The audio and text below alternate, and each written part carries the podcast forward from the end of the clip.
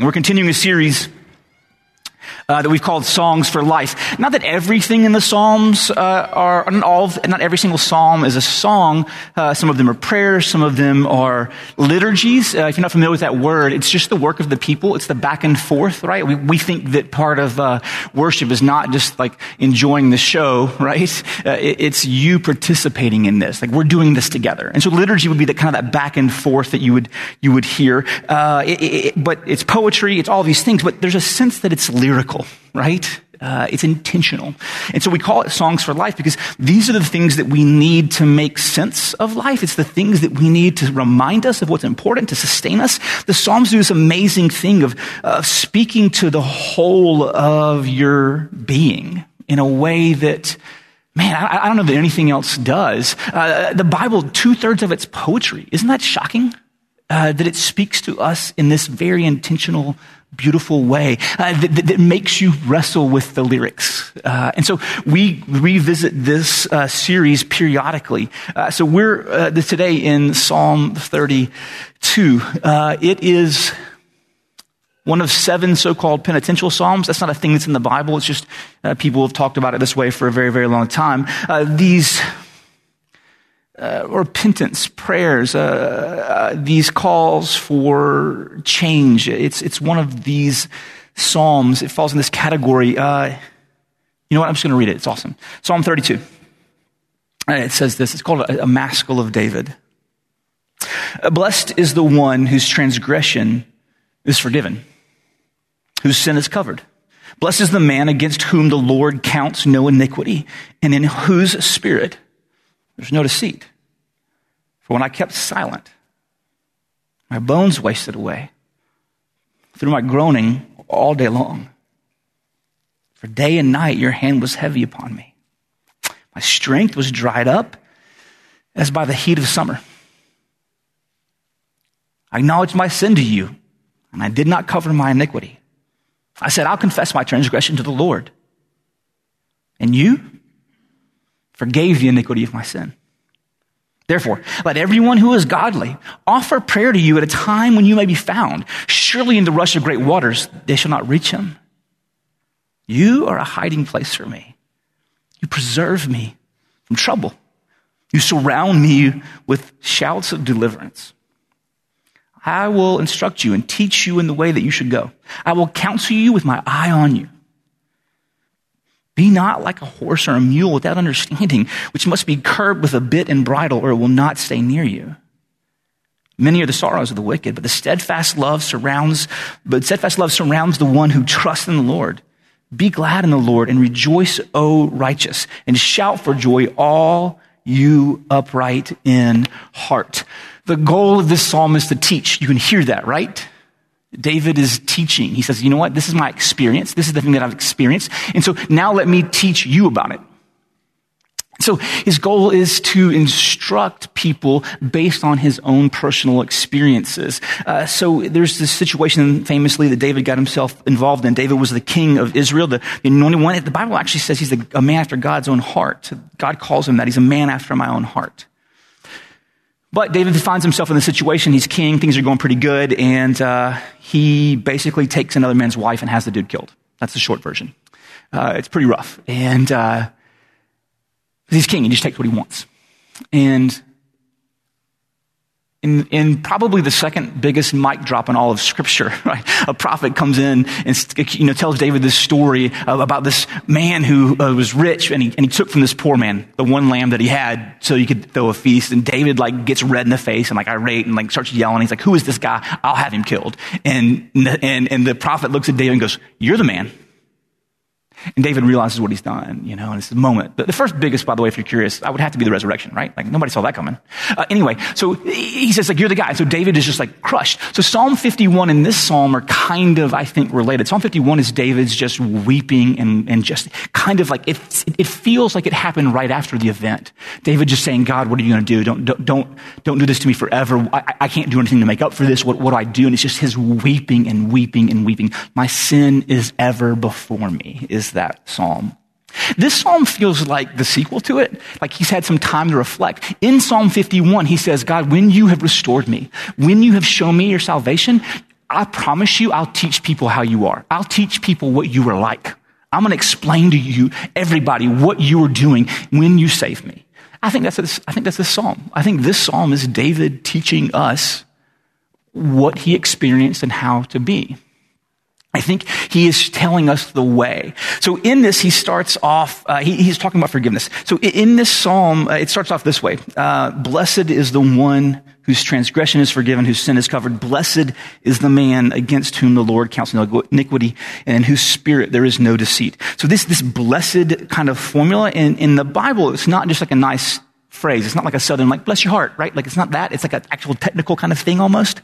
Uh, blessed in the Bible uh, has to do with this is the right way. Like, this is the way to flourishing. This is the way to experience life the way that God intended. The blessed life is the, is the way that you experience this deep satisfaction. It's the, it's the good life. Uh, you could almost translate it happy right? But it's not, but it's deeper than happy because happy really is just about me. Blessed means it's not just me, but even those around me, right? It's an environment where God works out life the way it's supposed to be.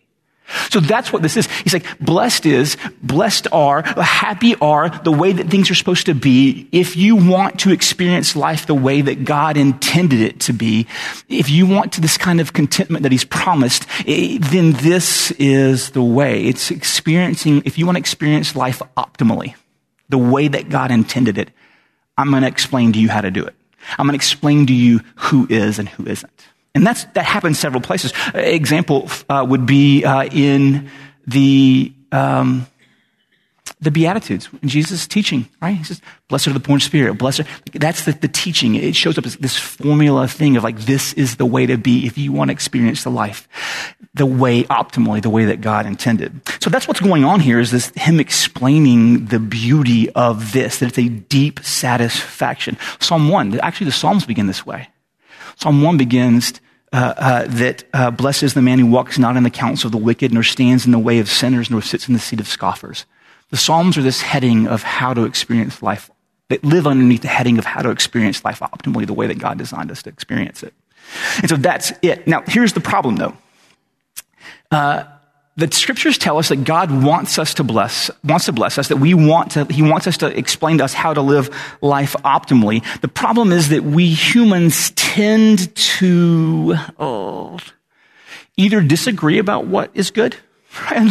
like, I hear what you're saying, but I don't really want that. Or sometimes even if we happen to agree with God on what is the good thing, we disagree about how to go get it. Uh, so let, uh, let's think about relationships, and, and, the easiest one, although it applies to multiple relationships, uh, uh foundationally, let's talk about it. Let's talk about marriage. That's probably the easiest one for me to explain what I mean. So the Bible says if you want a marriage to experience that optimally, that, that, a relationship in which you feel safe and in which you are loved, this is a gift from God. It's something that we want, and God says, yes, that's a, that's a good thing for not everybody, but for if you're married, this is the thing that I want for you. I want this, this flourishing in your marriage. And the Bible explains to us how to go about having that. We want it. God says, yes, that's a good thing for you to have. So here is how you have it, according to the Bible. You get up every single day and you set aside all of the things that you want, all of the things that you've earned, the things that you deserve, the things that you could go get and have, you make all of those things, you set them underneath this, your spouse getting those things. I want to feel love today. I will set that aside to see my spouse loved. I want to be, I feel like I deserve to be treated with respect. Set that aside to see them respected.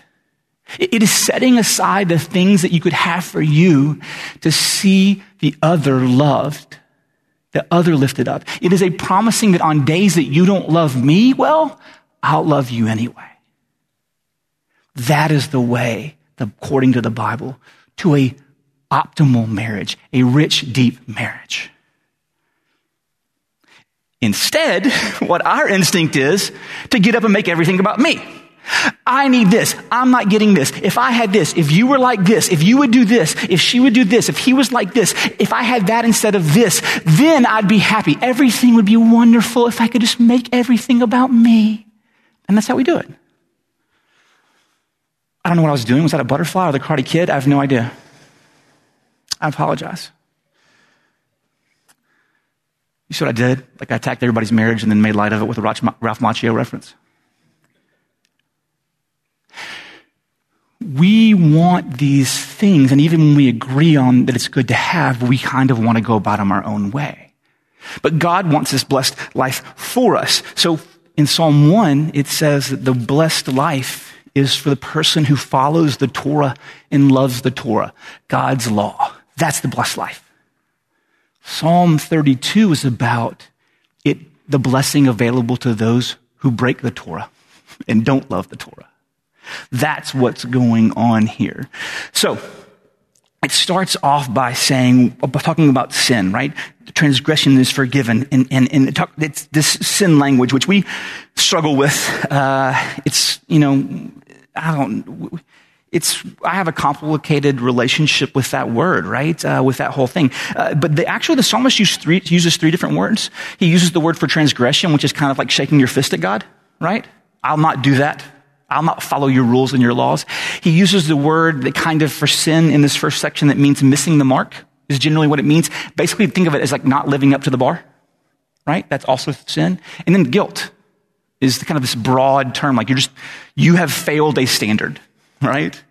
And, and all of these things are sin. And the reason that we have a complicated relation is they, they all involve living up to some standard. And it's a, it's a violation of, of God's standard is, is, is what all of these things are pointing to, is that, that when you violated God's standard, when you have sinned, uh, and it's, a, it's an idea that we're trying to get rid of. I think it's an idea that would be helpful if we recaptured uh, because of well, it's just, it's a human, it's human experience to, to go through these things. And, I guess I've always thought of God, most of my life, I thought of God's rules as almost arbitrary right? Like, oops, I said a bad word. I'm a sinner, right? Like that kind of like, why is that word a bad word and that one not? Or like, I kind of these just rules that I have to like be really careful. And, and then sometimes you find out a rule you didn't know about and like, like oh gosh, what do I do? And I, I, kind of thought about it as just this, this list of things that like yes and no to get in. But the Bible doesn't really describe it that way. As a matter of fact, you're talking to Jesus and he says about, about the law, about God's rules, right? He says this. He says, basically, let me sum it up in, these, this, in this way. It's really, everything's built off of these two things. One, that you have to love God with everything that you are and you love your neighbor as yourself. That's it. So, so then breaking God's law then is breaking one of those relationships, right? Doing something to damage your relationship with God or doing something to damage your relationship with others. And then all those other rules, like don't lie, like don't cheat, don't steal, those are all about us damaging those relationships. Right? It's, it's not so much about me just busting up a rule. It's me poisoning the relationship. It's me poisoning my own soul, corrupting the environment in which relationships can exist. Uh, it's not arbitrary. It's, it's real harm caused by these things. It's not just killjoy. God's not a killjoy trying to break down lo- rules. It's, it's, it's truly, let me give you an example. Let, let, let me just do it this way. Um, so I've heard people say this argument before. Uh, I heard this uh, article written about this that said that um, what's the big deal about pornography? Who's it hurting? Right? And, and the idea being, hey, what I do in the privacy of my home, how does that affect anybody? Right? Hey, you know what? I looked at the wrong thing. Big deal. Why is that a sin? Well, we, we know a little bit more now about the way this all works. Uh, science has told us that actually it rewires the uh, pleasure centers of your brain. It, it teaches you to want unrealistic things. And so actually, there's actually real damage that happens when we get hooked in those loops to relationships. You no longer can have the same relationship and find the same satisfaction in a relationship that you could before. We, we know that now. That there's actual real harm in a marriage that is caused by that. And not only that, if there's real harm in the marriage and there's tension in the marriage, you, that of course affects kids, right? So now this me just looking at a wrong thing actually has generational impact. But, okay, that's here in me. But we also actually know now that some of these networks actually support trafficking Not only that, it turns out that despite some of the glamorous reports, it turns out it's not such a great life for people involved in that. So our participation in that now is damaging someone that I've never met, using them for my own personal pleasure, damaging relationships here, damaging my heart, my relationship with God. But I kind of want to think about it as just looking at the wrong thing. But it's, it's relationship poison all around. It's dehumanizing all around. So it's not just that we have transgressed God's rules in the sense of like, oh, I didn't even know that was a rule, my mistake. It's like, hey, you've hurt people that God cares about deeply. Is it any wonder he hates sin? And so that's what's happening when he talks about it. When we talk about these things, is, hey, you know what? I want to think about it. It's like, I just lost my temper and got angry. No, I damaged a relationship that now has to be repaired. Someone bore the brunt of that. My kids saw us fight. Now it's a generational thing involved in this. See what I'm saying? Like, we think of them as little things, but when you step back and break it down, it turns out probably to be a relationship nightmare. Either affecting my relationship with God or my relationship with others, but by the way, those are tightly, those are tightly knitted together. So probably both. That's how the Bible thinks of sin, is us poisoning everything. So uh, that's what he's talking about when he gets into this stuff is real pain, pain, real damage and real pain. So like, what do we do about it? Like, what can be done about it? Here's the deal. I think this is something that all humans experience, right? I don't think this is just like a Christian thing. Uh, all humans experience the idea that we violated or transgressed against some standard and we don't know how to talk about it. And we think sin is such an old, uh, such, a, such an old word, and that's such an old idea, and just imposing these, this rigid morality on people is so unhealthy. And I'm like, right, yeah, but what do you do when you walk around feeling like you have failed? When you haven't lived up? When you're not a good person? What do you do if you don't have the concept of sin? I don't know. I don't, I don't, I don't know. It's a thing that genuinely concerns me. I think probably you follow the same patterns that everybody else follows in sin, right? Typically what we want to do is we either, we want to hide or ignore it, right? Adam and Eve, right? First thing, the oldest one of the real old stories, right? First thing they do when they sin is what? They go and hide. Right? The one who created everything probably won't notice. That's what we do, right? So there's this tendency to go hide or to ignore it because I think sin blinds us to the great damage that it causes. It keeps uh, it keep it away. It isn't a problem, and we think we can manage it, right? It's not a big deal. And so we, we want to hide or ignore it. Uh, another thing that we tend to do is to explain it away, like you know, blame other people. Uh, I'm this way because of how of the trauma that I face. And hey, you know what? I'm not saying that doesn't contribute, but at some level, like we still have to deal with the consequences of us causing damage.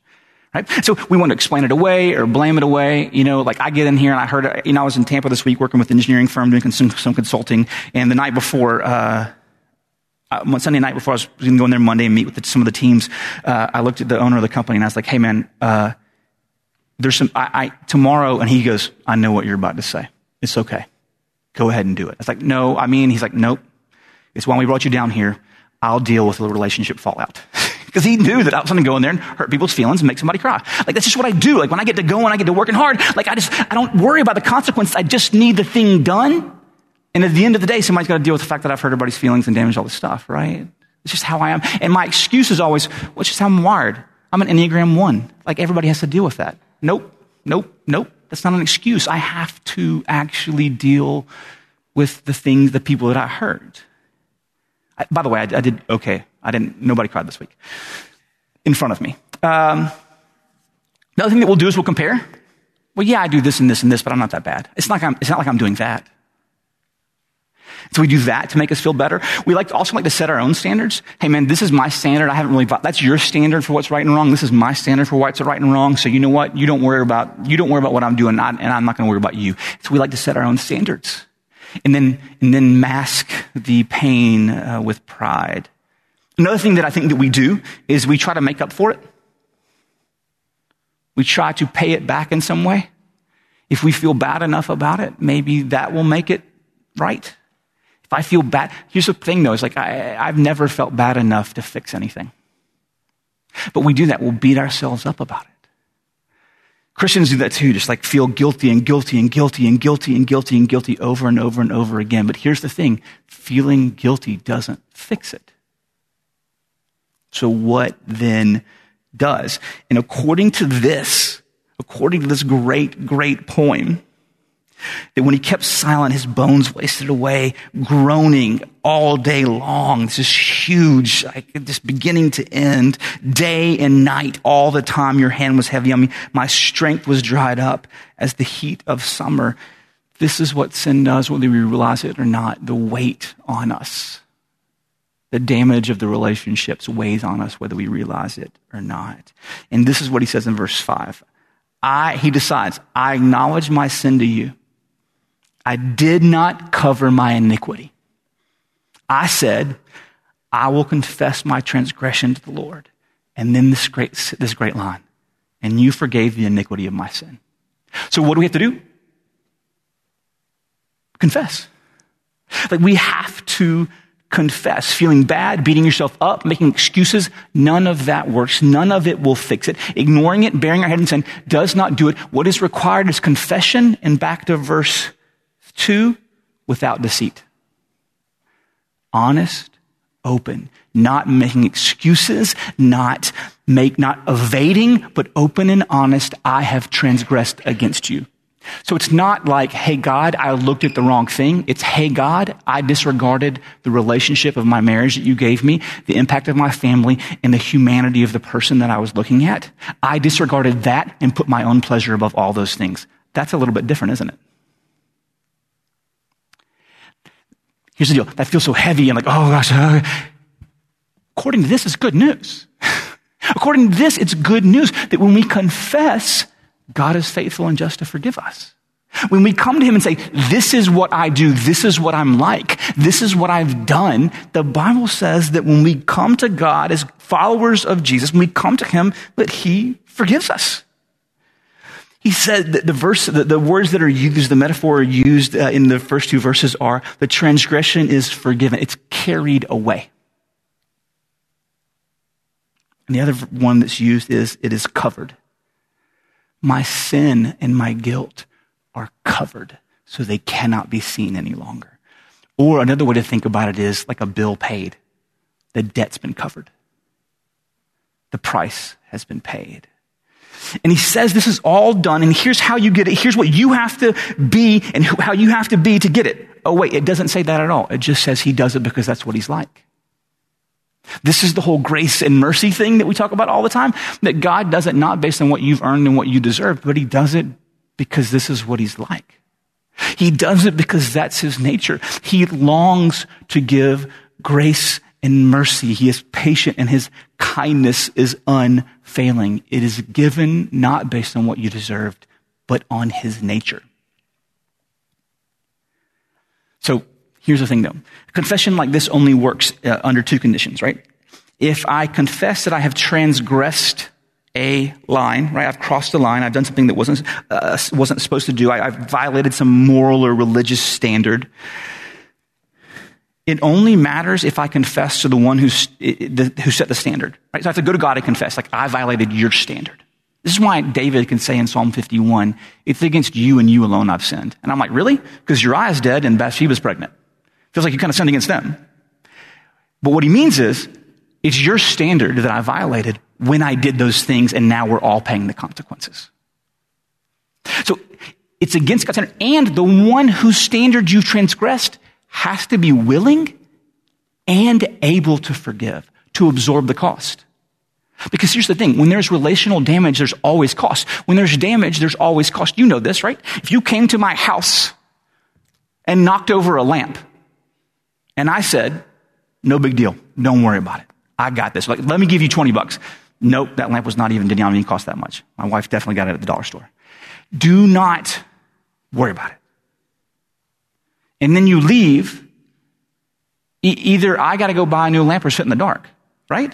Like somebody is paying the cost of the damage. This is true in relationships. When, so, when you forgive, there's a reason why it's hard to forgive. Have you ever been wounded so hard, deeply that you, that you can't forgive, that you find, find it difficult to, for, to forgive? For, let's just slow down and start that sentence over, all from the very beginning.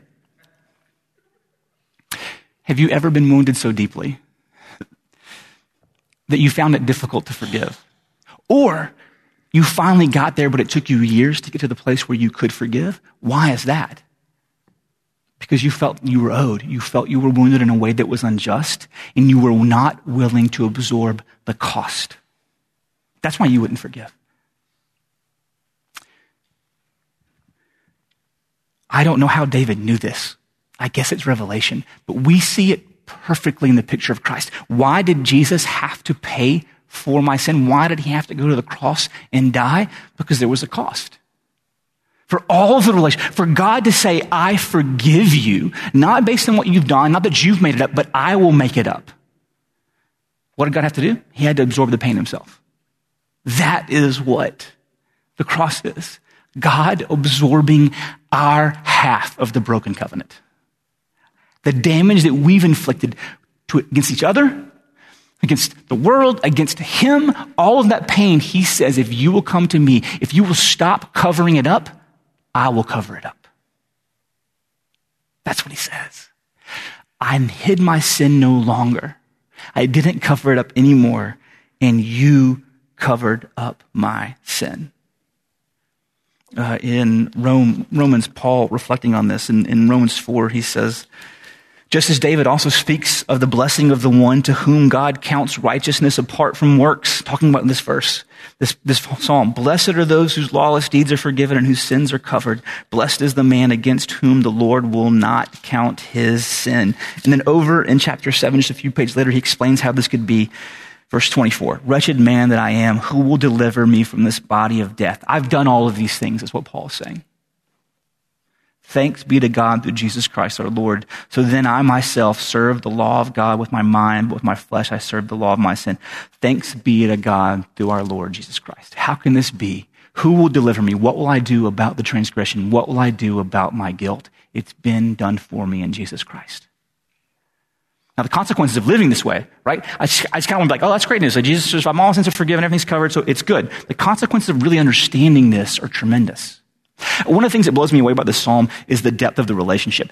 David recognizes that his relationship with God is broken and he describes it as groaning. He describes it as night and day just being broken. His bones, the very structure of his physical being feels just like cracked pottery. That happens on a, on a personal level, right? If someone that you love deeply Right? If that relationship is, da- if you damage that relationship, if someone who's just loved, if you accidentally kicked your mother in the face, I don't know what it was, I don't know what it was. It's something, somebody that you like, you're like, oh, I feel terrible, right? Like you feel like you could, and they wouldn't forgive you, like it would, it would break your heart. It would weigh on you. It, would crush you. Hey, when I was growing up, uh, rock and roll was like very anti-establishment, right? That's how it was. Uh, that was kind of the beauty of rock and roll. It was like, you know, they refused to show Elvis's hips on TV. And that was before me. I'm not that old. Calm down. Uh, but like later, like it was like Zeppelin and Hendrix was all like very like anti kind of like the man, right? So imagine my, how deeply upset I was when I heard Zeppelin on a Crest Cadillac or Cadillac commercial. I was like, what in the world is happening right now? Zeppelin on a, like, so here's, or like, look, I, I didn't love that Bob Dylan did a car commercial. He's Bob Dylan, man. Like, I'm not buying a Lincoln. What are you doing on a, car commercial, Bob Dylan? But here's the deal. Uh, I don't feel like our relationship was damaged. Like, we don't have a relationship. Like, we're so far removed. Like, I didn't stay up late at night thinking about it. I'm not hurt by that. Or if you're a boss, like if you work for a big giant company, I worked for a big giant company one time, and like I like I would get mad about how things were at the company, but like I never felt like my relationship with this guy who I'd never met, who had you know the CEO was somehow damaged. I didn't know him. I think sometimes we think of God that way, like the CEO of a giant corporation, someone you've never met, but that's not the picture that David paints. The picture that David paints is of a God who desires such an intimate relationship with you that when you wound him, it breaks your heart. That you see him as desiring, eh, wanting a relationship that is so intimate that when you realize that you have wounded him, wounded the God of all creation, and the Bible speaks of it that way, that you can break God's heart. That, that affects us. So then we go about living our lives. It's corrective, right? If you're like me, like I have no problem when David's like, my sin is ever before me. That's who I am. Like if it was up to me to just program the entire service, it would be basically confession from beginning to end. Like that's just me. I'm just wired that way. I can't let it go. I did all these terrible things and I'm a terrible person. Like that's not good though, because there's all, like the Bible's also full of like praise God. Like we should do all of the other things that we do, right? Other people, not that way. We're wired differently. So it means this. It means if my sins are forgiven and that I confess that God forgives me, I no longer get to carry those anymore. The debt's already been paid by another. I don't get to carry that anymore. I don't get to beat myself up about it anymore as if it's still mine. It isn't. Also, if you're one that just walks around going like, I don't really sin, I make little mistakes here and there, it's stopping and recognizing that that's not true at all. Not according to the Bible. According to the Bible, the damage that we, the relational damage that we cause between us and Him and between each other, He takes very seriously. Why? Because He loves those people that we've hurt, including us. So living in light of this reality, you want to live life optimally the way that God intended to experience that kind of flourishing, but not just flourishing, but never flourishing at the expense of others, right? Never at the expense of flourishing, because that's not real flourishing, but true optimal living, confession is a part of that. Confessing to God who we are, driving to the core of the damage that we've done, admitting that this is who we are, and then also living out of the reality that according, because of what Jesus has done for us, we live forgiven. Unbelievable. This is a necessary step. So here's what you do turn. There's real danger. It talks about here, there's this amazing verse that says um, uh, uh, that. Uh, turn to him, offer prayers at, at, the proper time, and the rush of great waters, uh, they shall not reach him. Uh, I don't think this is ever saying that there's going to come a time uh, when God will stop reaching out to you. I think it's saying if you get far enough down that river, there will be a time that you stop, can't even think about reaching out to him. So turn, man. If you know that there's sin, turn, confess, stop covering up. He will forgive you. You're doing yourself damage. Here's the thing that I read. I wrote down. It's so good. He would not be humbled by, he who would not be humbled by the confession of his sin will there, will, will then be humbled by the weight of God's hand. In his attempt to spare himself by hiding, he was guilty of the worst cruelty to himself. If we continue to hide, continue to hide, continue to hide, continue to hide, the natural consequences of our sin and God, if you belong to Him, His pressure on you, that's way heavier. You're doing great damage to yourself if you just, just confess. And know that He, without guile, without deceit, and you will be forgiven. Here's the most amazing thing that debt that is owed for sin, it was paid before you even sinned. He loves you that much. It wasn't like, oh, well, you did it again, so I guess I have to cut. No. Because I love you, because I desire you, because I want relationship, I, he comes and he pays the price. It is covered. Confess and receive that forgiveness. That is what is part of it. I think it's one of the things that ails our age. We don't know what to do with all of our failings and all of our shortcomings in the modern world. I wish we would listen to this ancient reality the confession is really a beautiful thing. You want to know what it's like to live a blessed life? Experience the grace of God and mercy through confession. That's how to live optimally. That's one of the ways that we live optimally. That is beautiful. We're about to come to the table. Uh, we're going to move it down here. The elements, the the the, the bread and uh, the juice that represents the wine. Uh, uh we'll move them down here. That what this is is it's it's for people who confess. It is the sacrifice, the body broken and the blood spilled that covers our debt. It is this experiential moment when we come together as a family to experience a family meal, knowing that every single person in this room owes a debt that we cannot pay, but was paid with the body broken and the blood spilled. It's one of the reasons we do this, this tiny little drama that we get to participate in each week. So I'm going to pray, and then we're going to come to the table together. Uh, Father, thank you that, man, what wisdom exists in your word. That you've written songs and poems and given them to people that we can sing them, that point us to these deep, deep realities, these deep, deep truths. That this is something we need we humans, we have not outgrown the idea that we've fallen short. that we have screwed up. And what do we do? We have consequences, yes, but there's forgiveness in you. I mean, who else can forgive the ones who have wronged us except for forgiven people? So to know that we are forgiven is critical to live in these relationships, to forgive those who have wronged us, to ask for forgiveness when we've wronged others, to live this optimal life, to live this flourishing life that you have made us to live in the middle of enemies, that trying to tear all that down. So as we come and we participate in this uh, Lord's Supper, this communion, this meal, um, the body broken and the blood spilled that we may have life, convict us. It is a meal for sinners. It couldn't be anything else. But it is for followers of Christ. So as we participate, change us, meet us in this moment with uh, grace. Assure us of your grace and mercy. Uh, may we experience your grace and mercy as we take the elements, being reminded that this is what sustains us. It's in Christ's name we pray. Amen.